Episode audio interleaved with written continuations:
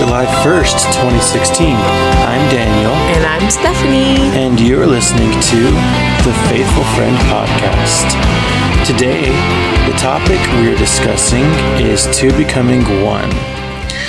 Before that, though, I want to open up with uh, In Our Home This Week. That's our weekly opening segment. Mm-hmm. And I wanted to talk uh, for a minute about Uber.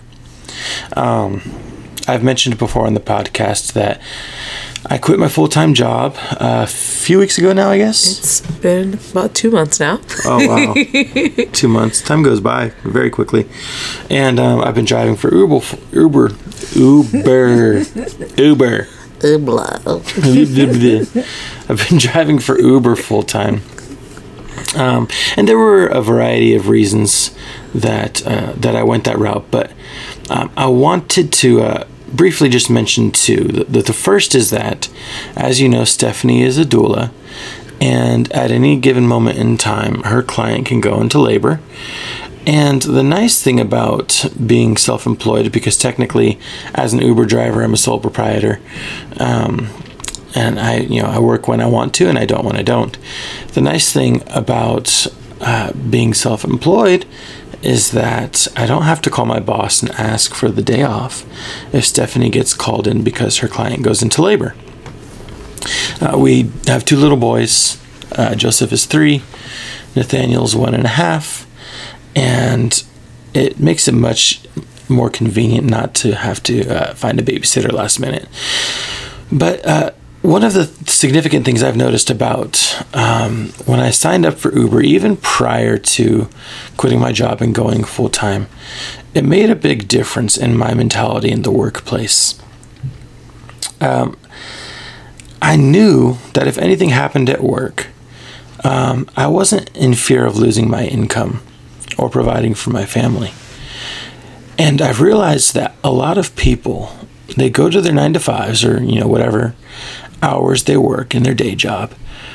And there's this prevailing notion of fear that I come here and I do what I need to do, because if I don't, I don't know what I'm going to do. You know, so many people living paycheck to paycheck, or even if they're not in this economy, how long would it take for someone to replace their income? I don't mean for this to sound like an infomercial. Um, but I want to emphasize this because I've come to the realization that I think everybody should have something like Uber. Not necessarily Uber. I'm not trying to, you know, bring you on board necessarily, but um, some something like Uber in their back pocket. Uh, we talk about, you know, diversification of funds when it comes to investments and not having all your eggs in one basket when it comes to, you know, finances. And this is just another tool to give yourself security. Um, because what, you know, what would happen if, if your job closed its doors tomorrow? Or what would happen if, you know, there was an unexpected layoff? And we all think that could never be me, that could never be you. And, you know, that's just something that happens to other people until it happens to us. Right. And uh, this is a fantastic opportunity. Um, I'm excited about it, especially as a, um, a person who believes in the free market. I like seeing movement towards that direction. And um, it's a, it's a way for people to ensure that even if they never use it, um, that they could if they had to. Um, so I signed up for Uber when Nathaniel was born. Um, I tried it out uh, for a couple of weeks when I was um, taking off of work, primarily to help Stephanie. So I drove a little bit here and there. And um, I knew from that point in time that I could feasibly replace my income. Now, I didn't quit my job for well over a year after that point. Uh, but what it did is it gave me extra confidence in the workplace. Um, it allowed me to be more vocal about, you know, standing up for myself when I felt that I was being talked down to or taken advantage of. Um, I think the greater confidence actually improved my customer service. I felt more free to enjoy myself while I was doing well um, at what I was doing at my job. And uh, I just saw positive changes all the way around. And um, when I did leave my job, it wasn't with hard feelings at all. And, uh, um, well, you know, I won't get into the specifics of that, but um, they were sad to see me go. And in a lot of ways, I was sad to go, but I wasn't bound to stay for the sake of collecting that paycheck. Mm-hmm. And I think there's a lot of value there. So that's In Our Home this week. And the reason why I bring that up is because I believe it was on Tuesday, Tuesday, Tuesday morning, morning two a.m. Yeah, around about. I, I was mostly sleeping, so I'm not sure exactly. I don't know how much I remember, but uh, Stephanie had a client go into labor on Tuesday morning. Yeah, so it was pretty awesome. Um, it was pretty awesome. She texted me. Like, I don't know why that. I was like, why are you texting me? She didn't want to bother you. If you yeah, so that's what she told me once I got there. She's like, I didn't want to bother you. I, I thought you could probably come later. But um, so she texted me and told me we're, we're ten minutes, contractions are ten minutes apart. And so um, Daniel was kind of in that I'm not exactly awake, but why are you turning the lights on sort of stage. And I said, I got to go. And he was like, do you need to pee? I was like, no. I don't remember that at all. There's a baby being born and I need to leave now. And so he's like, oh, okay. So I just kind of gave him the instructions for the day because I am, you know, the... I stay home. Yeah, and I'm sure I remembered every single one of them. Absolutely not. And so... um Actually, you you did get up. You did move the car, bring the car down to the front of the house and everything for me. Um, so I got up and drove to the hospital, and it was it was really, really awesome. Um, the client, uh, it's actually um, a pretty good friend of mine, and we went to school together. So it was really exciting to see um, her family transition Um, into this new level of life. uh, this is their third baby, so it was really an honor to be present, and she did an incredible job. Like, that was so amazing. I'm so proud of her. She did a great job. Her husband was a great support, um, and I think one of the best feelings, um, this was the second birth that I did, and I think one of the best feelings was knowing that her husband never had to leave her side. Um, I, you you were saying that was a big issue with their previous birth, right? With their second child? I think with the second child, it was kind of like not really being sure what your role is. And a lot of times, like I've heard this said before, that people think, you know, you're a dad and you just, this is your wife, you just know what to do. Um, mm. But it's not always the case. And there's a lot of things that like happen during labor. There's a lot of things that like goes through your mind or doesn't. Like, you could be completely prepared. I mean, in any situation, like a lot of times once pain and stuff starts to kick in, there's like the fight or flight and you just don't really know what to do.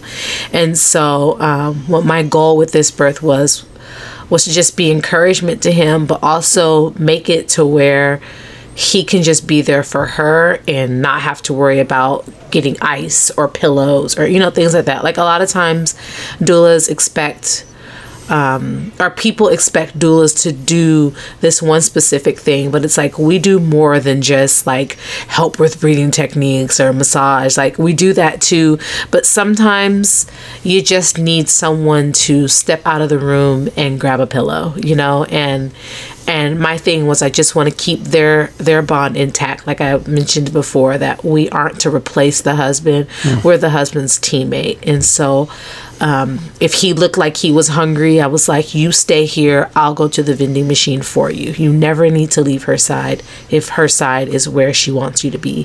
And so... Um, So that was great, but it was also a huge relief to be able to just hop out of the bed, like pop up like ready toast, and jump in the car and go. And um, the first birth I did, I had to actually like wake up the boys in the middle of the night and drive them to my mother-in-law. And um, that's when I was still working my full-time job, right? Or my right, because you were already at work and everything. So right. Just stuff like that, like it. It's a strain, and I and I understood um, that taking a going into a career like this is something that does affect the entire family, and so um, you know, if anyone's ever thinking of becoming a doula, like understanding that when you're on call, everyone around you is also on call, and um, just being mindful of that and being grateful for that. So when I came back, it was awesome because her labor and delivery was super quick. So after it was all over, I called Daniel and I was like, I think I'll be home before the boys are up, you know. I think I got home like a half an hour after the boys were out of bed, but uh, I was completely spent. And so I spent the remainder of the day in bed. And again, just really grateful to my husband um, for being my teammate in this, and just being encouraging and um, understanding, like, you did just spend your morning at a hospital, um, and that's tiring in and of itself. And so, you know, he took the boys and spent the day with them, and they loved it, and I loved it. And so um, so that's what happened in our house this week. Um, but I think that also helps us go into our topic about Um, two becoming one, and us helping each other out in our marriage, right? Right. Uh, there's, you know, you said that uh, whether or not a husband is f- fully prepared to support his wife in the birthing experience or not, I mean, it's a learning experience regardless. Right. And in a lot of ways, marriage is the same way. Mm-hmm. We've been married almost four years. Ooh, next month. And, uh, man, there has been a lot involved in our marriage. Um, right. We were hitting uh, trials from the very beginning.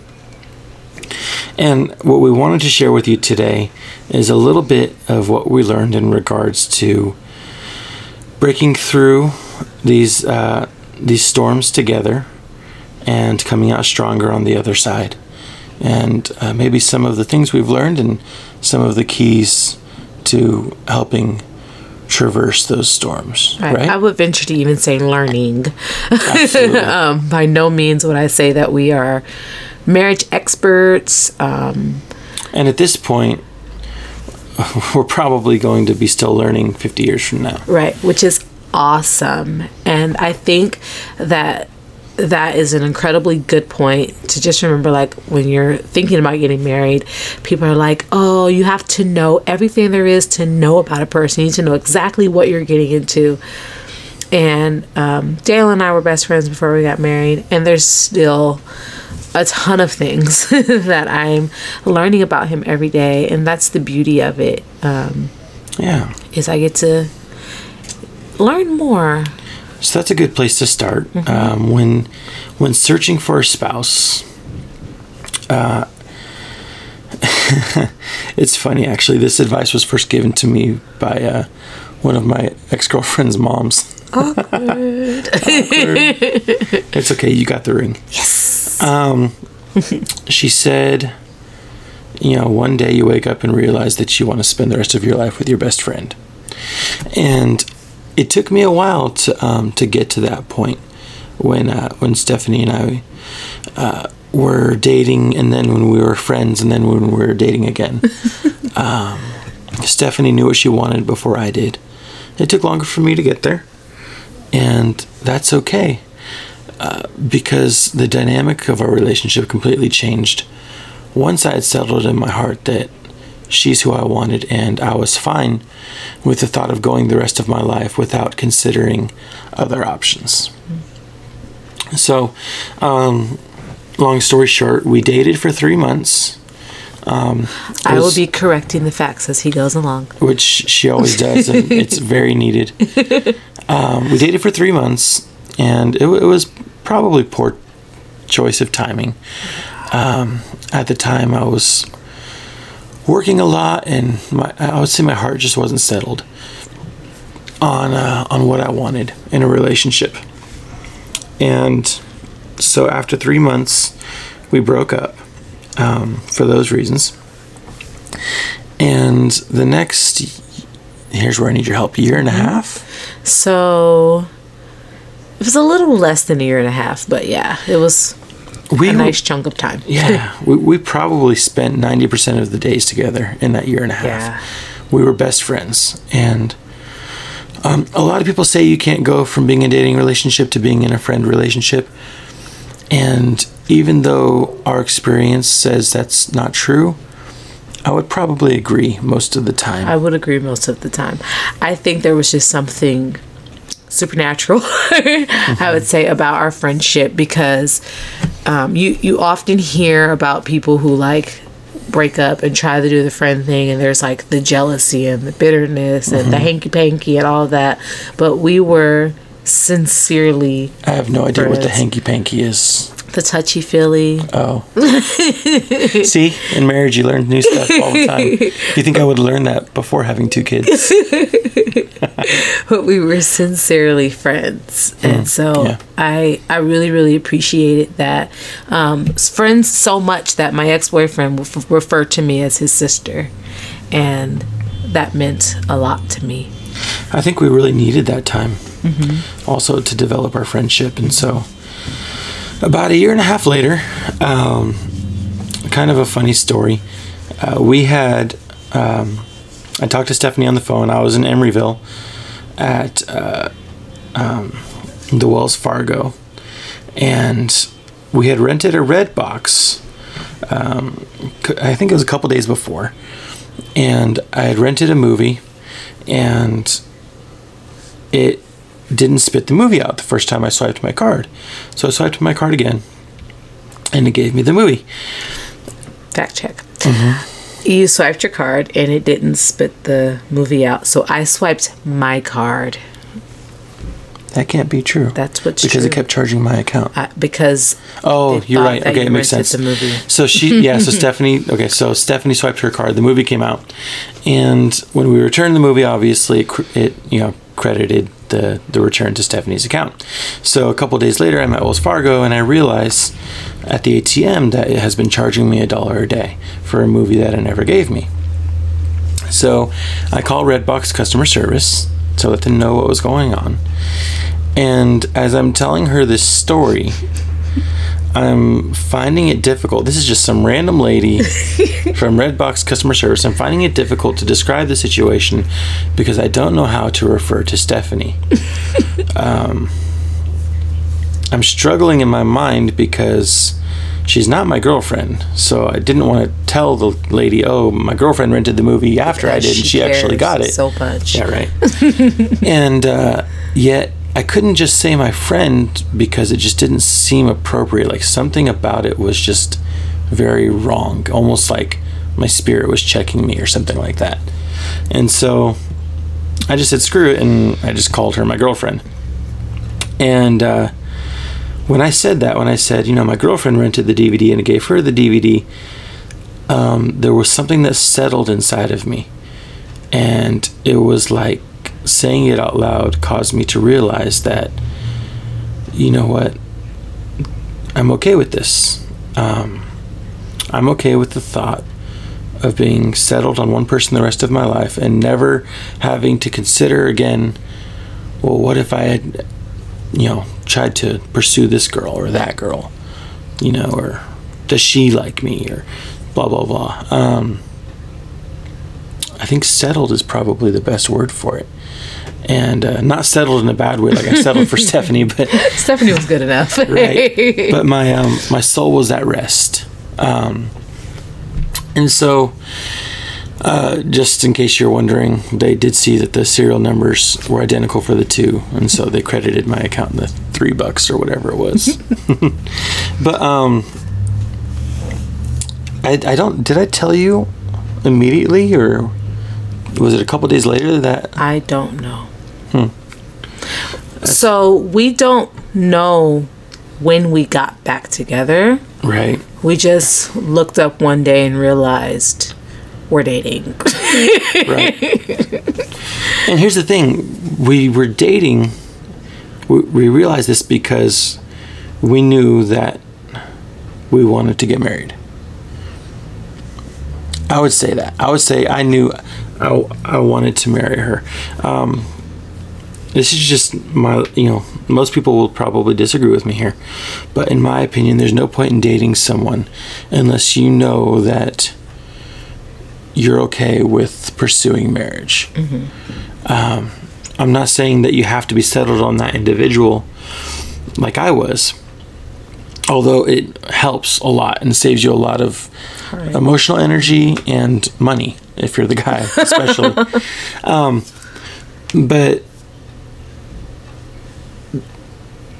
if you're not ready to take that step to say, if I decide that I want to be with this woman or be with this man, I'm eager to move forward, then all you're doing is treating dating like a recreational activity. And dating just has too much, it's too too much responsibility it's involved with it. It's too, yeah, it's too sacred. It's, mm-hmm. it, you know, you, you make yourself vulnerable in so many ways. Um, I, I don't think that there's really a quality upside to dating if you take away the potential for moving past dating into engagement and marriage. Mm-hmm. So that's my little tidbit on that. Um, and hopefully um, someday we'll have a daughter and she'll ascribe to that type of a thought process, um, because that will save me a lot of emotional energy. um, but yeah, at some point we just said, hey, you know, we're together, we're in this, and we knew that we wanted to be uh, together uh, for the rest of our lives. We didn't know exactly what that was going to look like logistically, but that wasn't the point um, at that particular moment in time. And then, so that was probably in January, I think is what we estimated. The, yeah, the realization came um, in March, because I remember being at school and sitting on the floor and going, why, I'm texting you, going, why aren't we Facebook official? Because oh, yeah, we're totally that. dating. Like, we're absolutely back together. So why haven't we put this on Facebook? And the joy of Facebook, like everyone was so excited. Everyone was like, it's about time. And I knew that was going to happen, you know, like the world was so happy for us mm. when we finally got back together. Um, but yeah, I think... Um, I think it was in March. But, okay. Yeah. So then it would be about eleven months later. We got engaged on Valentine's Day, mm-hmm. and we got married the next August. Mm-hmm. Um, that's another thing Stephanie and I both believe in is very short and, uh, you know, specifically detailed uh, engagement periods. Yeah. Um. And our, from our perspective, engagement is not the time when you decide if you want to be with someone forever. Right. That's what dating is for. Um, the only point of engagement is to plan a wedding. Yep. You can say it louder. Oh, it's to plan a wedding. That way I'm not totally dominating the, yeah, the narrative. Yep. Yeah.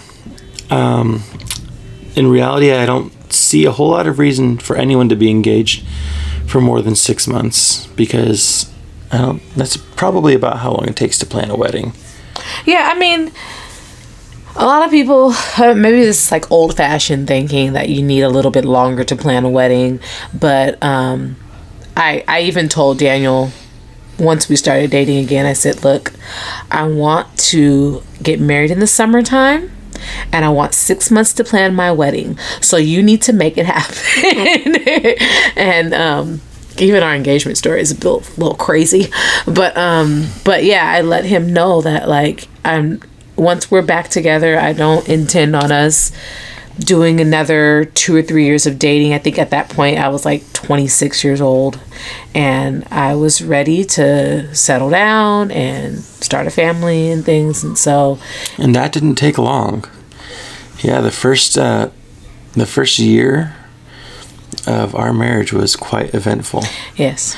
Um, it started off with, um, I had, my, my last day at the job I was working while we were engaged was the day before our wedding.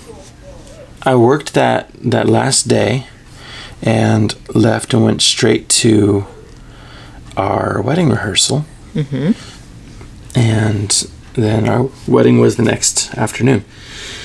Um, and the reason why I was quitting my job is because I had gotten a better paying job, uh, working as a low voltage electrician, doing um, home automation uh, in the Bay Area, um, which was a blast, but it wasn't long. How long was it, babe? We got married in August. It started in September. It was like a month.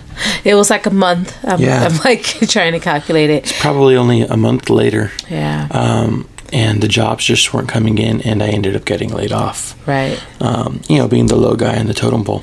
And this layoff also happened about a week after we found out we were pregnant with Joseph. Yep. So we uh, we had conceived a couple weeks into our marriage. And it was funny because we had people uh, pulling out their calendars and making sure that making sure there was behaved. No hanky panky right. before the wedding. And there wasn't. There wasn't. um, but uh, there was plenty afterwards. Oh yeah, yeah. And so here I am, no job, mm-hmm. and we also didn't have a car. What had happened to the car? Was the transmission? The tr- yeah, the transmission went so out on the, the truck. The transmission had gone out on, on the truck uh, while a friend was taking it to L A. And uh, we find out that we're pregnant. And um, a guy that I had been working with allowed us to borrow his car. Mm-hmm. They had an extra car. And that car ended up breaking down as well. Yes, I think God just wanted us to walk in the sunshine.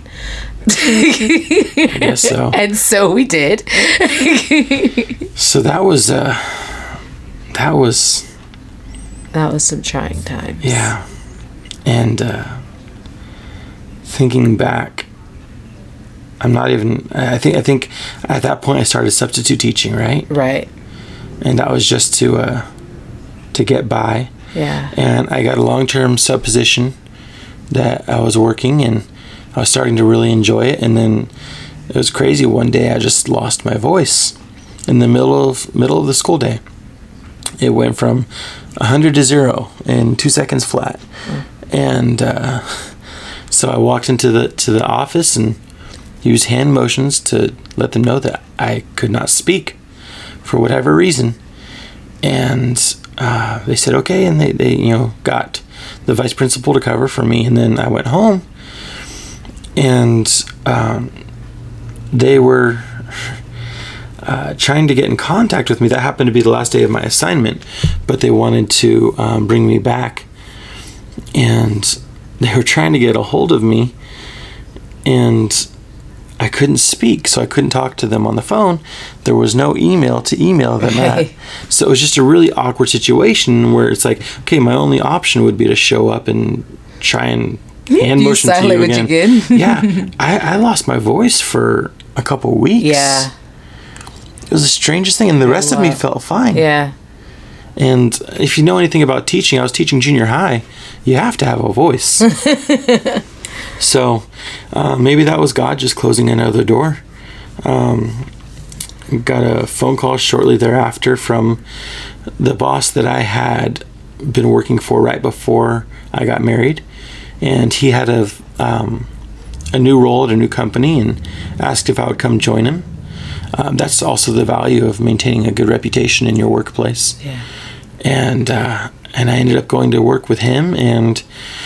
I worked for him for the next few years. Um, basically, this was like t- about a little less than a month before Joseph was born. So for our entire pregnancy, other than the short time um, working doing the sub work, we were unemployed. Right. And looking back, I don't know how that how we worked. did it. Um, we just because we weren't, you know, we're not Section eight. We weren't accepting cash aid or anything like that. We just had people that loved us yeah. and came by us and helped us out. And uh, yeah. and I was going to school at the time. Yeah. Um.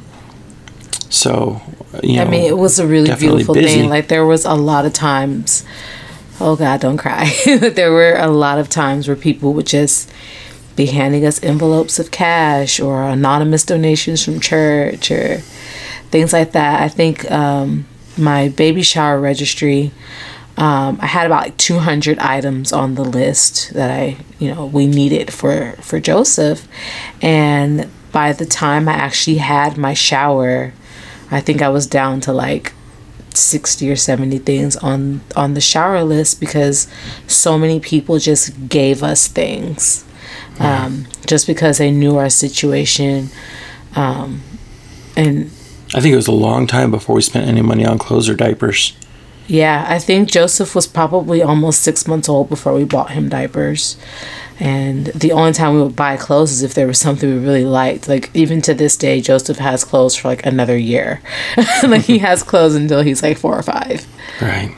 So, we're approaching... Uh, we just passed the half-hour mark. So, um, I know we want to keep these short. And uh, we do uh, want to talk to you about some of the lessons that we've learned in regards to...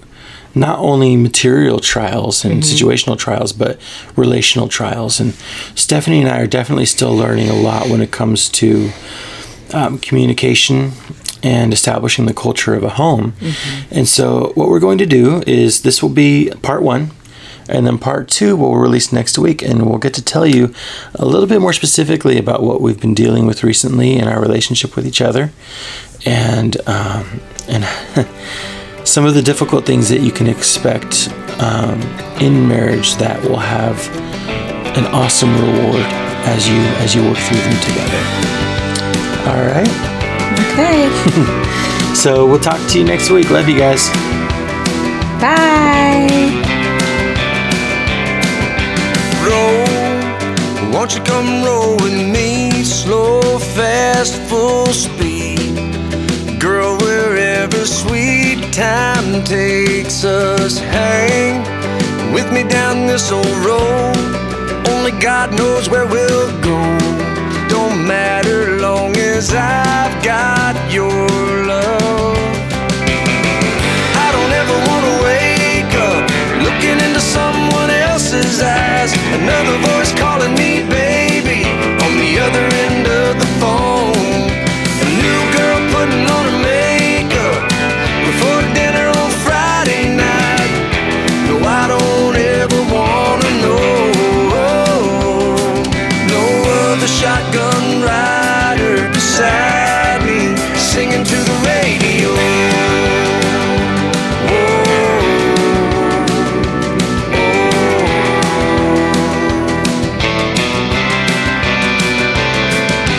Slide, slide over nice and close. Lay your head down on my shoulder. You can fall asleep, I'll let you dream. Life ain't nothing but a dream. Don't wanna be cruising through this dream without you. I don't ever wanna wake up looking into someone else's eyes. Another voice calling me baby on the other end.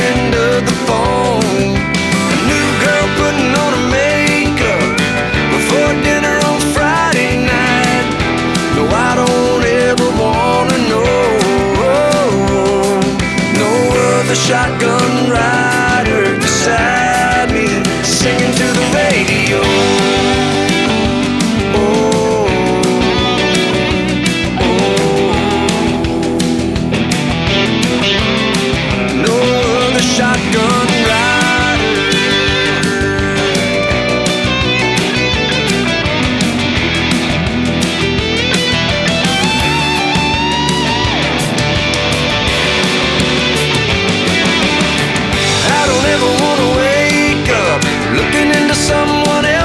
eyes, another